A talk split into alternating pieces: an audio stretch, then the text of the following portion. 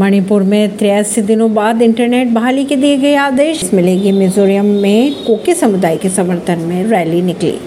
भारत के एक फैसले से कई देशों पर पड़ेगा असर, चावल के निर्यात पर क्यों लगा बैन, ग्लोबल फूड प्राइस पर इम्पैक्ट की आशंका जताई जा रही है। परवीन अर्शी, नई दिल्ली से।